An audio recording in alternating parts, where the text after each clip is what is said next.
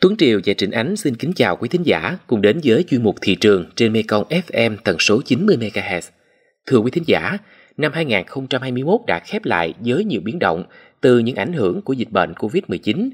Ngành thủy sản cũng không nằm ngoài những ảnh hưởng đó, cộng với nhiều yếu tố khách quan lẫn chủ quan khác đã tạo nên bức tranh thị trường nhiều màu sắc. Bên cạnh những gam màu tối về thị trường khó khăn, giá cả bấp bênh thì vẫn có những điểm sáng đáng được ghi nhận – Mời quý thính giả cùng theo dõi bài viết Xuất khẩu thủy sản một năm vượt khó trong tiêu điểm thị trường sau phần cập nhật một số thông tin giá cả đáng chú ý. Những ngày qua, việc xuất khẩu thanh long sang thị trường Trung Quốc bị ùn tắc tại cửa khẩu, khiến việc tiêu thụ thanh long gặp rất nhiều khó khăn. Trong khi hơn 3.000 tấn thanh long đang tồn kho tại Long An chưa có đầu ra, thì chỉ trong vài ngày tới, tỉnh sẽ có thêm hàng ngàn tấn thanh long đến kỳ thu hoạch, khiến địa phương đau đầu tìm đường tiêu thụ giúp nông dân. Tại huyện Châu Thành, tỉnh Long An, hiện vẫn có thương lái thu mua thanh long của nông dân với giá 3.000 đến 4.000 đồng một ký để bán ở trong nước, nhưng số lượng rất nhỏ lẻ. Tại các tỉnh thành thuộc khu vực phía Nam, giá heo hơi ngày 4 tháng 1 không thay đổi so với ngày trước đó. Cụ thể, thành phố Cần Thơ đang thu mua heo ở mốc cao nhất khu vực là 49.000 đồng một ký. Một số tỉnh thành gồm có Bình Phước, Đồng Nai, Thành phố Hồ Chí Minh, Đồng Tháp, Hậu Giang, Cà Mau, Tiền Giang, Bạc Liêu và Trà Vinh – tiếp tục giao dịch ở mốc 48.000 đồng một ký. Còn Bình Dương, Tây Ninh, Dũng Tàu, An Giang, Long An, Vĩnh Long, Kiên Giang, Bến Tre và Sóc Trăng, giá giao dịch đạt mức thấp hơn ở mức 47.000 đồng một ký. Nguồn cung giảm và sức tiêu thụ tăng, giá ốc bu đen và ốc lát tại nhiều địa phương vùng đồng bằng sông Cửu Long hiện tăng trở lại ít nhất từ 3.000 đến 7.000 đồng một ký so với cách này khoảng 2 tháng. Tại thành phố Cần Thơ và nhiều tỉnh như Hậu Giang, Sóc Trăng, Vĩnh Long.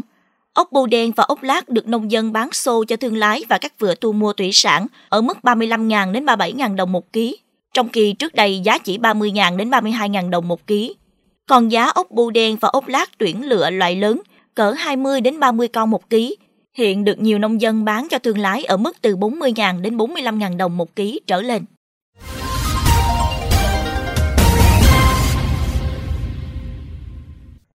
Quý thính giả thân mến, nhìn lại một năm 2021 đã qua để ghi nhận những nỗ lực của ngành thủy sản, đồng thời cũng để đánh giá khách quan về những điểm cần cải thiện trong năm 2022. Nội dung chi tiết sẽ có trong tiêu điểm thị trường hôm nay.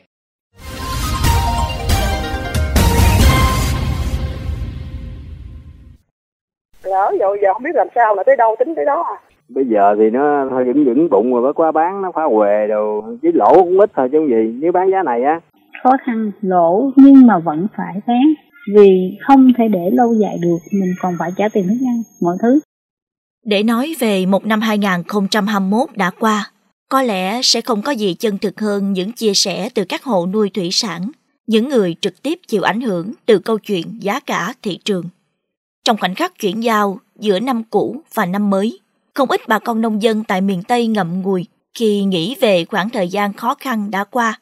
Những lúc giá thủy sản xuống chạm đáy, không bán được, trong khi giá thức ăn cho tôm cá lại ở mức cao. Với ngành hàng cá tra, những tháng đầu năm 2021, giá cá nguyên liệu rớt xuống mức 19.000 đến 20.000 đồng một ký, là lúc bà con nông dân lao đao. Bởi mức giá này thấp hơn giá thành nuôi cá, bán ra cầm chắc thua lỗ.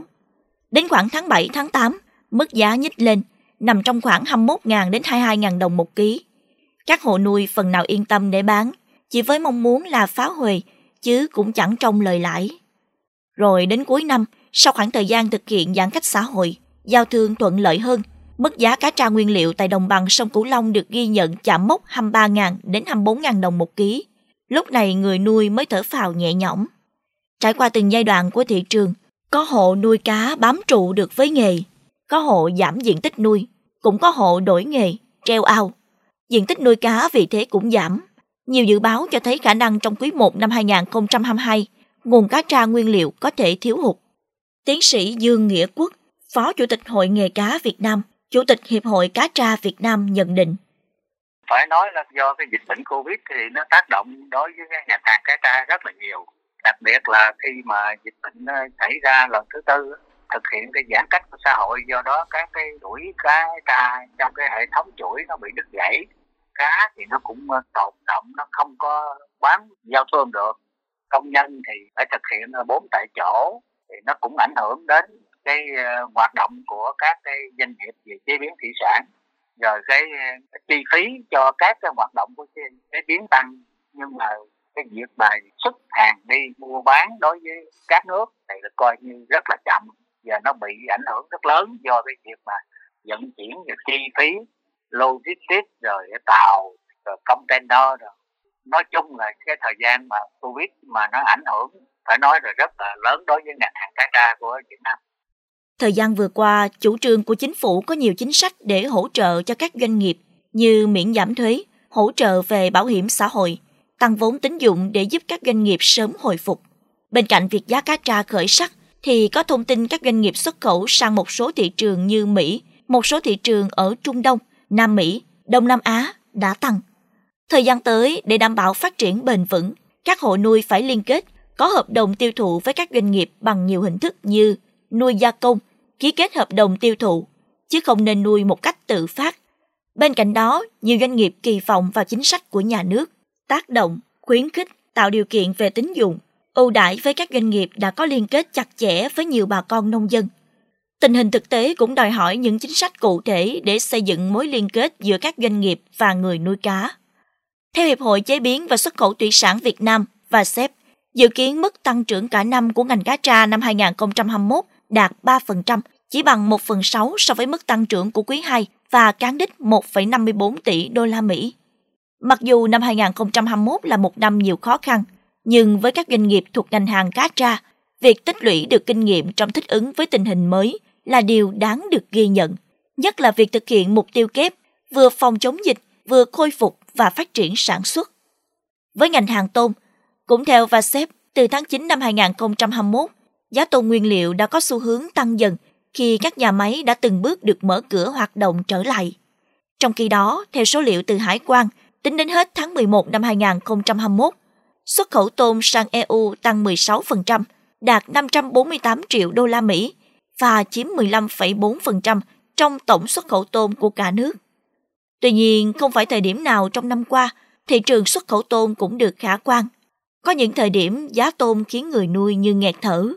Đơn cử như tháng 8 năm rồi, giá tôm thẻ loại 30 con một ký có nơi chỉ dao động mức 120.000 đến 130.000 đồng một ký, thậm chí chưa tới 120.000 đồng một ký.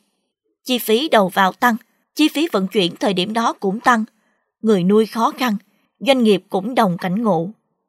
Nhắc lại khoảng thời gian khó khăn để thấy rằng các doanh nghiệp, các hộ nuôi tôm cũng như ngành thủy sản nói chung đã phải nỗ lực như thế nào trong một năm đầy biến động.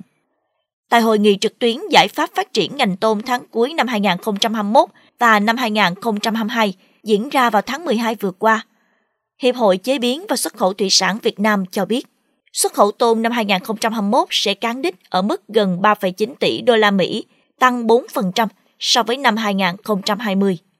Năm 2022 đã bắt đầu với nhiều vấn đề đáng quan tâm khác trong ngành thủy sản, nhất là làm sao khôi phục và phát triển năng lực các doanh nghiệp sau những tổn thất đáng kể thời gian qua, duy trì diện tích vùng nguyên liệu và tiếp cận với các đơn hàng mới. Có nhiều vấn đề mà không chỉ đợi đến năm 2022 chúng ta mới phải nghĩ đến, mà đã là vấn đề cốt lõi được nhìn nhận trong suốt thời gian qua. Nói về ba việc trong lĩnh vực thủy sản cần làm, kể cả trong ngắn hạn và dài hạn, để khai thác lợi thế từ Hiệp định Thương mại Tự do giữa Liên minh châu Âu và Việt Nam EVFTA. Ông Nguyễn Hoài Nam, Phó Tổng Thư ký Hiệp hội Chế biến và Xuất khẩu Thủy sản Việt Nam và SEP cho biết. Trước hết đó là phải tập trung cho vấn đề tháo gỡ cái thẻ vàng. Vấn đề thứ hai chính là vấn đề gọi là nội luật hóa hay là nói theo văn bản của chúng ta chính là quá trình mà cải thiện môi trường kinh doanh. Và cái nội dung thứ ba mà chúng tôi đang nghĩ ở đây đó là trong các cái ngành hàng và đặc biệt với ngành hàng thực phẩm như chúng tôi thì cái nguồn nguyên liệu mà nguồn nguyên liệu sạch theo cả nghĩa về pháp lý hay là nghĩa về an toàn thực phẩm thì đó là cái mà mọi quốc gia về sản xuất thủy sản sẽ đều hướng tới. 8,89 tỷ đô la Mỹ là con số ước đạt của kim ngạch xuất khẩu thủy sản trong năm 2021. Số liệu thống kê này cho thấy mức tăng 5,7% so với năm 2020. Đó là những con số biết nói, một lần nữa minh chứng cho những cố gắng của ngành thủy sản vượt qua bão COVID-19. Đồng thời đó cũng là động lực cho sự khôi phục và phát triển hơn nữa của ngành thủy sản trong chặng đường mới 2022.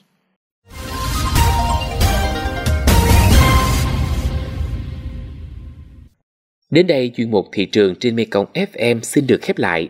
Những thông tin nóng hổi cùng những biến động của thị trường sẽ được chúng tôi liên tục cập nhật trong các chuyên mục bản tin tiếp theo. Tuấn Triều và Trịnh Ánh cảm ơn bà con đã quan tâm theo dõi. Xin chào và hẹn gặp lại.